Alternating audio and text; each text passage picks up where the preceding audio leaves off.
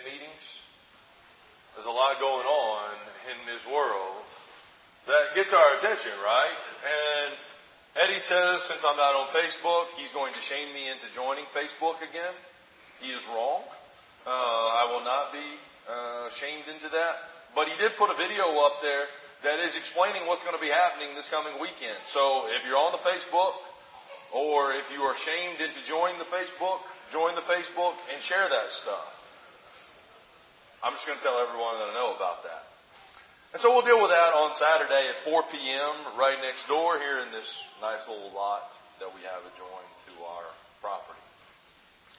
You know, if you're like me this week, you've thought a lot about the people affected down in Houston. We've got Georgie and UK's own daughter who is there, who has had difficulty we had Crystal's father and family affected in a hurricane that took place in South Carolina last year or two years ago last year. These are kind of things that we see all the time now. But if you've kept up with the news this week and you've read in the news, this is not a hurricane that we've seen in a long time. Most of us in this room probably experienced Sandy in some way, shape, form, or fashion. I know I did my first two falls here in Jersey. There's been a hurricane in both of those. Sandy was bad. But Sandy was not nearly as bad rain wise as it was down in Houston. And so I began to think this week in comparing floods to the flood that's right in front of me right now. And so I came across this nice little chart that in the last week, so they're from August 24th to August 31st, this place down in Texas called Pecan Island or Pecan Island, however you pronounce that word, they had 9.14 inches of rain.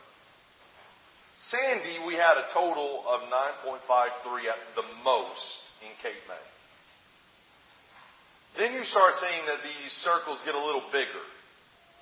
You'll notice that Houston itself had 43 inches of rain. Almost four feet. You have Beaumont, Port Arthur, 47 inches of rain, even closer to four feet of rain. And then you have the town of Cedar Bluff with almost 52 inches of rain. That is a lot. And you've seen the pictures and you've seen the devastation. You've seen the interstates that turned into white water and dangerous rivers. And I began to think, man, that's terrible. But how much worse was the biblical flood? Because we talk about things of like, this is a disaster of biblical proportions. Because we mean it is bad. And so I began to look very closely in Genesis chapter 6, as I'm sure some of you did. In Genesis chapter 6 and Genesis chapter 7, today we just want to learn and remind ourselves of some things that we can learn from these hurricanes, from these types of floods. Some will be specific to Harvey, some will not be. But we go there first to Genesis chapter 6 and Genesis chapter 7. Kenny read for us that the earth of the time of Noah, it was filled with violence, and the Lord said, I'm going to destroy it. I would like to make sure that I am absolutely clear, so follow me here. I am not saying that the hurricane in Houston is a judgment of sin on the people of Houston or on the United States of America. I would say that Amos 4 says, hey, when something like this happens, we might need to ask some questions. Because he would point famines. He would point wars. He would point to things and say to the people of Israel, yet you did not return to me. I want to begin by saying I do not believe 100%, nor do I have any way of knowing. But it should make me stop and ask a question. Not to mention there's another hurricane on the tills. Irma. We don't know where that one is going yet. But maybe we should stop, slow our roll as a country, and begin to think about where we stand because the world in Noah's day, it was filled with violence. Man's thought was on evil continually, and the Lord said, I am going to destroy it. And God destroyed it. So if He's going to destroy the world, how bad would it be? Well, I'm not going to go into all the details about the ark because I'm not emphasizing the ark. I'm going to emphasize the rain. That Noah was told to go into the ark, and you would see this in chapter 7 of the ark. He was given time to warn people that it would come, and they didn't heed to it. So in the 600th year of his life, he goes into the ark. So he is 601, technically, I guess 599 if he's in the 600th year. But we're going to say he's in the 600th year. In the second month and the 17th day, he goes into the ark. It rains for 40 days and nights. Anybody get cabin fever when we have a snowstorm and we are stuck inside for like 24, 48 hours? I get some serious cabin fever personally. Well, he's in this big old boat with beautiful smelling animals and his family for 40 days and 40 nights as it is pouring rain. As I want you to notice how it is described there, look down with me in verse 18 beginning of Genesis chapter 7 as it describes these things. Well, let's pick up in 17. It said the flood continued 40 days on the earth and the waters increased and it bore up the ark and it rose high above the earth. And the waters prevailed and increased greatly on the earth. And the ark floated on the face of the waters. And the waters prevailed so mightily on the earth that all the high mountains under the whole heaven were covered.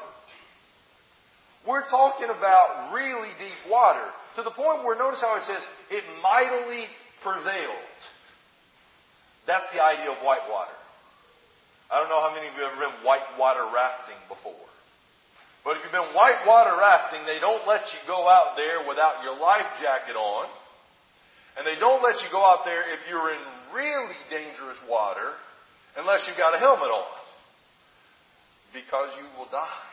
The water will take you wherever it wants to take you. You've got no control over it. And if you try to put your feet down, one of the things that they will tell you is you need to get back. You need to hold on to your vest, but you need to lean back with your feet in the air. Because if you try to put your feet down and stop it, guess what the water does? It just bowls you right over. You'll break your legs, and next thing you know, you're drowned, you're dead. You've got no control. The water wins.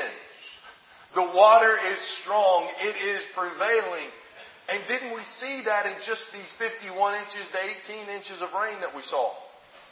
How many cars do we see getting swept away that you take that car by itself and you put it out here on the pavement, it's got all the power. But you get it in that little bit of water, even just a few feet deep, and the water has all the power. That's what's going on on the earth. That the water is taking over the earth. It is prevailing on the earth. And that's because the floods had opened. The windows of heaven, it said, had opened up. And the depths of the fountains had burst forth. So we got water coming from the top. We got water coming from the bottom. It is picture a fire hydrant going off. We know how much water's coming out with a fire hydrant. Imagine if volcanoes of water were going off, how much water we're talking. That's what we're talking about. Just from the ground. And then, we talk, again, we talk about the skies opening. Imagine if just a building of this size, there was a tear in the clouds from all of the water that was there, and boom, here comes a all of this water. To the point where it says the tops of the mountains were covered. Now notice the next phrase here in verse 20. And the waters prevailed above the mountains, covering them 15 cubits deep. Those of you that are familiar with the cubit, we don't use it.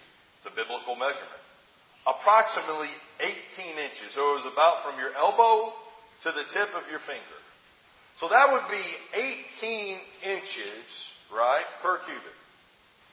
that would be 270 inches above the mountains. Put that in feet. That is 22 and a half feet of water over the top of the mountains. Picture that. It is the globe minus all of the land that pops up out of it.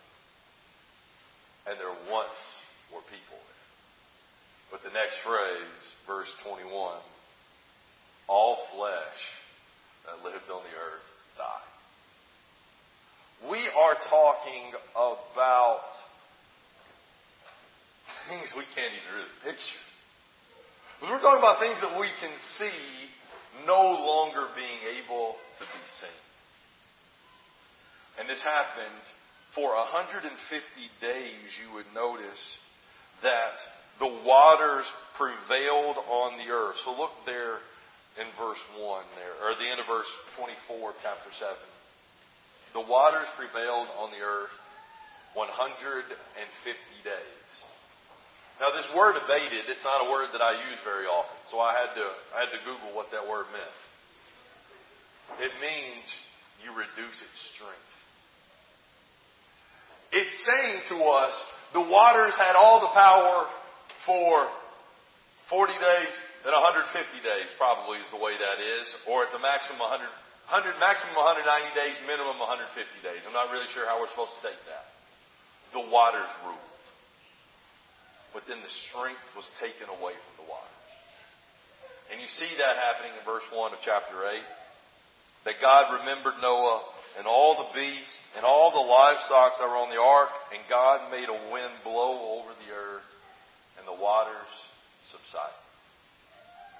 You've now been in this ark for a period of time, and you're no longer being sloshed back and forth as you are being tossed on an open sea but it's now calm. And you're there and you're waiting. And for many days it has not come out. The tops of the mountains you would see in verse 5 are not seen until the 10th month on the first day. Almost eight months later is the first time that land is seen. Jackie is in the midst of her pregnancy, right? Eight months is almost full term pregnancy. That's how long the earth was covered in water. And it's going down, and it's going down, so that finally, in the 601st year, in the first month, on the first day, so 11 months later, all the water is gone. The water is dried up. But what about the land? The land is still so soaked and so saturated. And remember, he sends the ravens out and the doves out and all this. And finally, it gets to the point that in the second month, I want you to notice this in chapter 8 and verse 15. That God said to Noah in verse 15, Go out from the ark, you and your wife and your sons and your sons with you, and all these things. Get out from here because verse, it's actually verse 14. That in the second month, on the 27th day of the month, the earth had dried out. Finally, everything is okay. So how long is that? That is a year and ten days for them to be stuck in that boat. And for the entire earth to be dry. Is it any wonder that when Noah came out giving what we see in devastation, is there any wonder that the first thing that Noah does is build an altar worship God? Imagine you're the lone survivors in this community of Houston, and we're going to imagine that they're all wiped out. And you are one of eight survivors, and the only reason you're alive is because of God. Of course, the very first thing we would do would be thank you. Because our life is spared. And what we gather from that, and what we gather from this whole story of the flood of Noah, is that, man, God really hates sin. Like he regretted that he had made man. He was so frustrated that he was willing to do this. He could have, he didn't have to go to this extent to deal with the sin. But he did. But you know what else we learn about that? God also loves righteousness. Is that as wicked as everybody else was, there was that guy back in chapter 6 that was blameless in his generation, verse 9. He was righteous. And he walked with God. And so Noah found favor in his eyes. You see, even in these great times of judgment, God always knows the righteous. Peter would make that point in 2 Peter chapter 2, that God knows how to deliver the righteous from trials.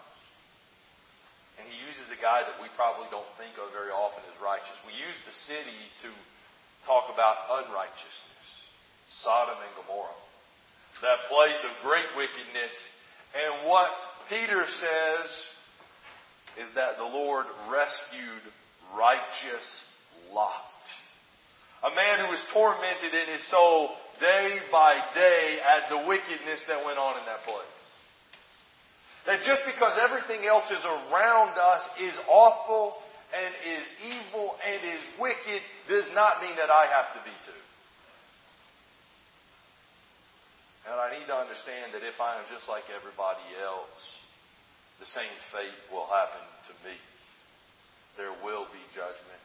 But if I am like the Noahs and the lots of the world that are different, than the evil world that is around us, my outcome will also be different. I will be saved. Second thing I, I saw and I learned, as it just reminded me of this, was I think it was Tuesday morning. Maybe it was Wednesday morning. I was watching CNN.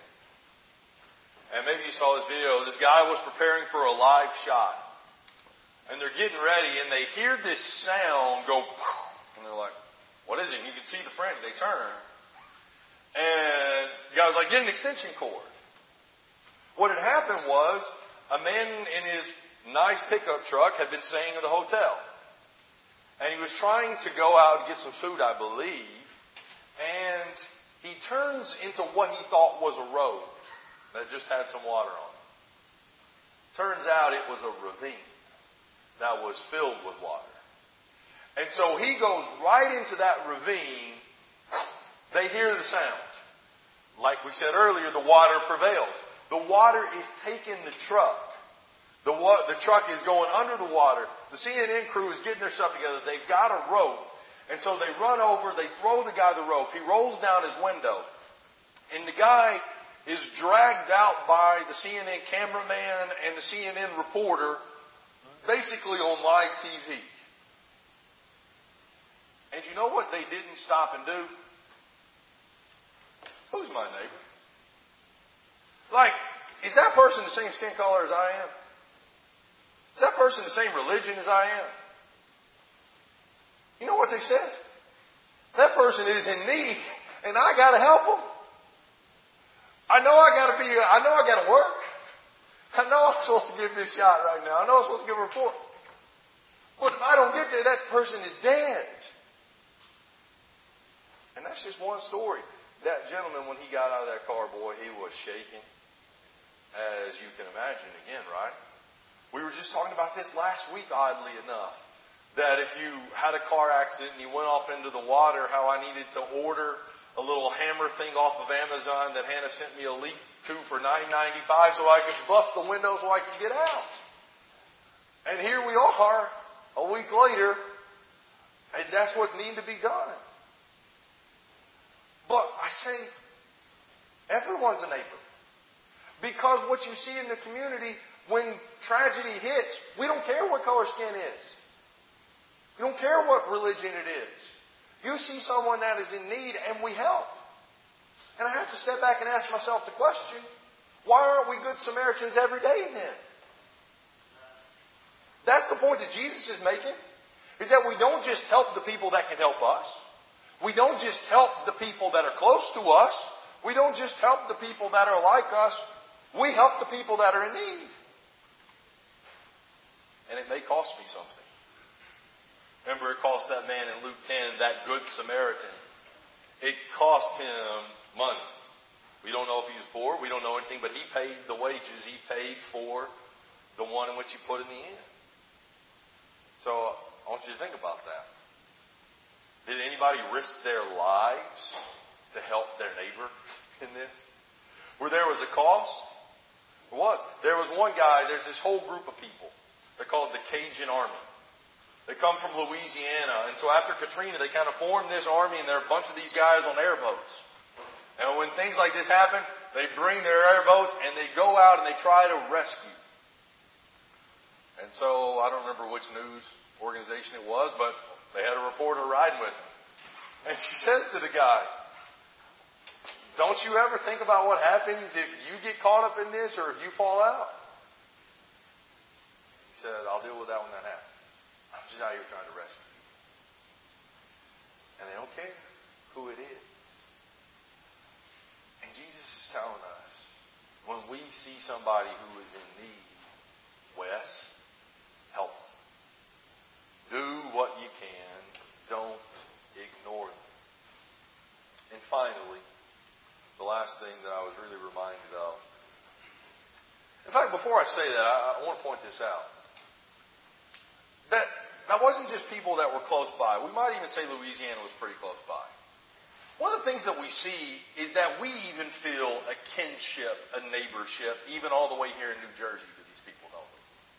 Where we're like, what can I do to help?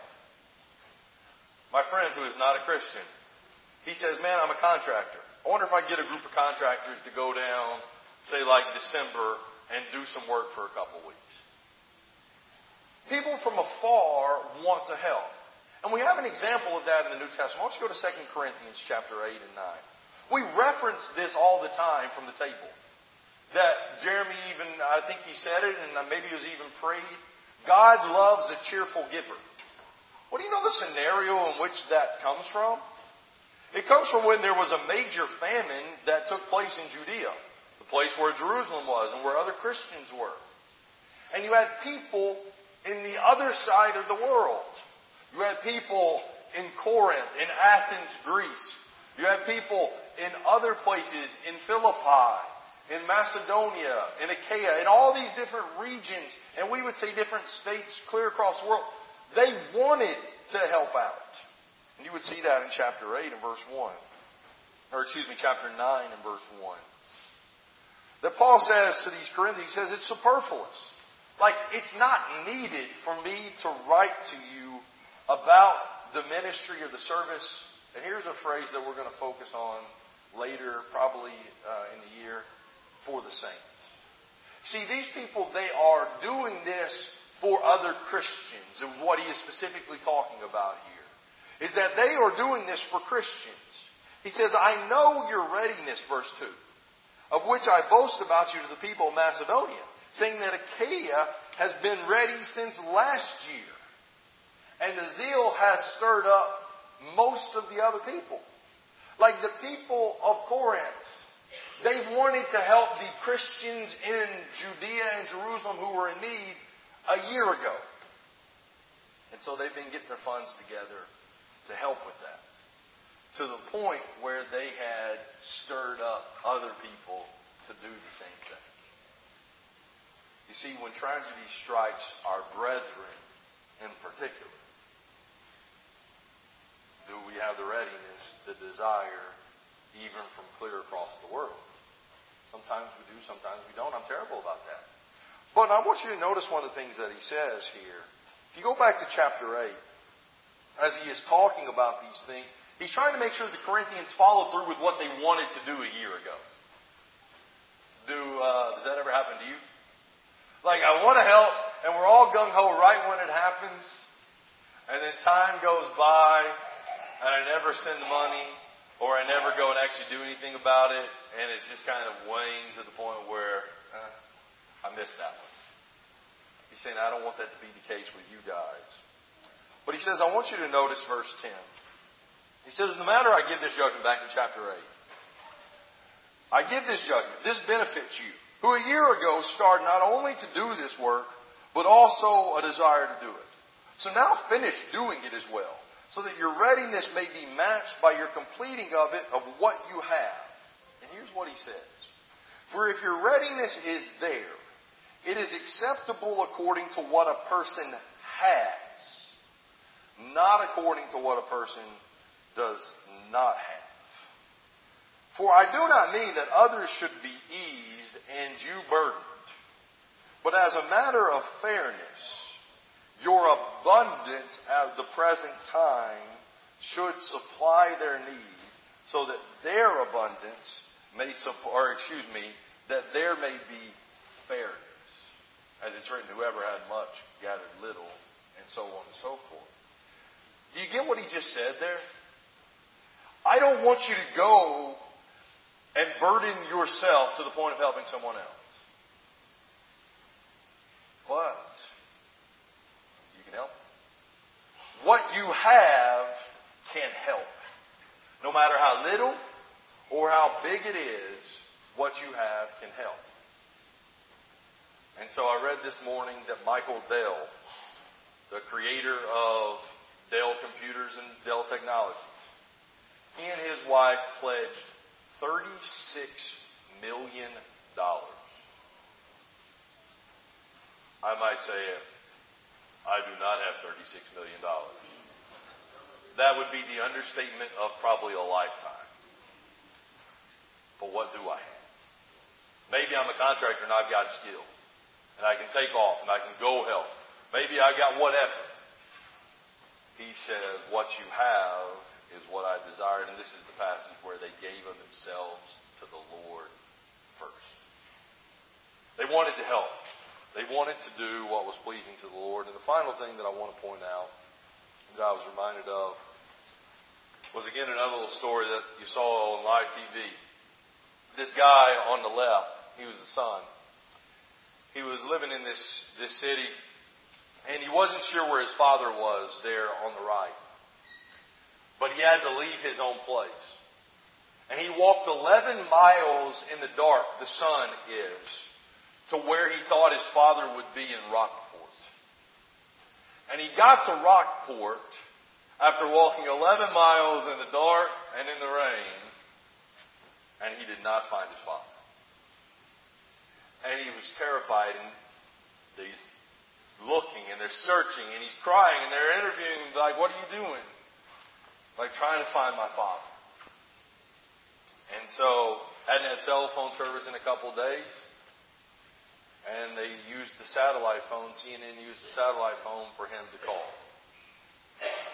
And he called and his father answered the phone. And the kid cries on the thing as he can't believe that he's talking to his father. His father was in, I believe ended up being in Oklahoma, or Austin. He was in Austin. He says, Dad, I'm going to get on the bus and I'm going to come to Austin. Lo and behold, the son got on the bus. He went to Austin and then this interview takes place later. Where they are both crying there. there the son says, my father is my hero. But the father says something to him. Apparently their relationship had been strained, to say the least. And the father said to the son, he said, man, it's a special relationship between a father and a son. He says, it's overwhelming to me that he cared so much for me. My son went looking for me. We got lost, we got separated, and my son went looking for me.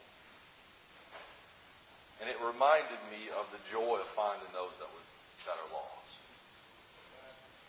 That those parables that are given there in Luke chapter 15 about the woman who lost her coin. She had ten and she lost it. She lost one and she's looking all in the house. And she's digging everywhere in the house. And she finds it.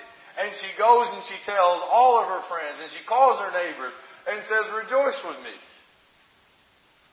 Or the man that had the hundred sheep that he loses one of those and he leaves the 90 and 9 and he goes and he searches throughout and he finds the sheep and he brings it back on his shoulders. And he says, Rejoice with me, for I have found my sheep. And then we have that son who strained the relationship with his father. The difference is the father is the one that goes searching for the son. The son knew where to go to get the father. And the father is waiting for him, and the father welcomes that son back who says, Father, I have sinned against heaven and in your sight. I am not worthy to be called your son, but just make me as one of your hired servants. Like, our relationship, I don't even deserve to have that special relationship with you anymore, Father. And the father says, No, no, no, no, no. Here's the ring. Here's the robe. Here's the fatted calf. Let's rejoice and be merry. And that one got frustrated, right? His brother said, I've never done this. He said, It is right that we do this. For your brother who is lost has been found. And the Bible tells us what that parable is all about. So there is rejoicing in heaven with the angels when one sinner repents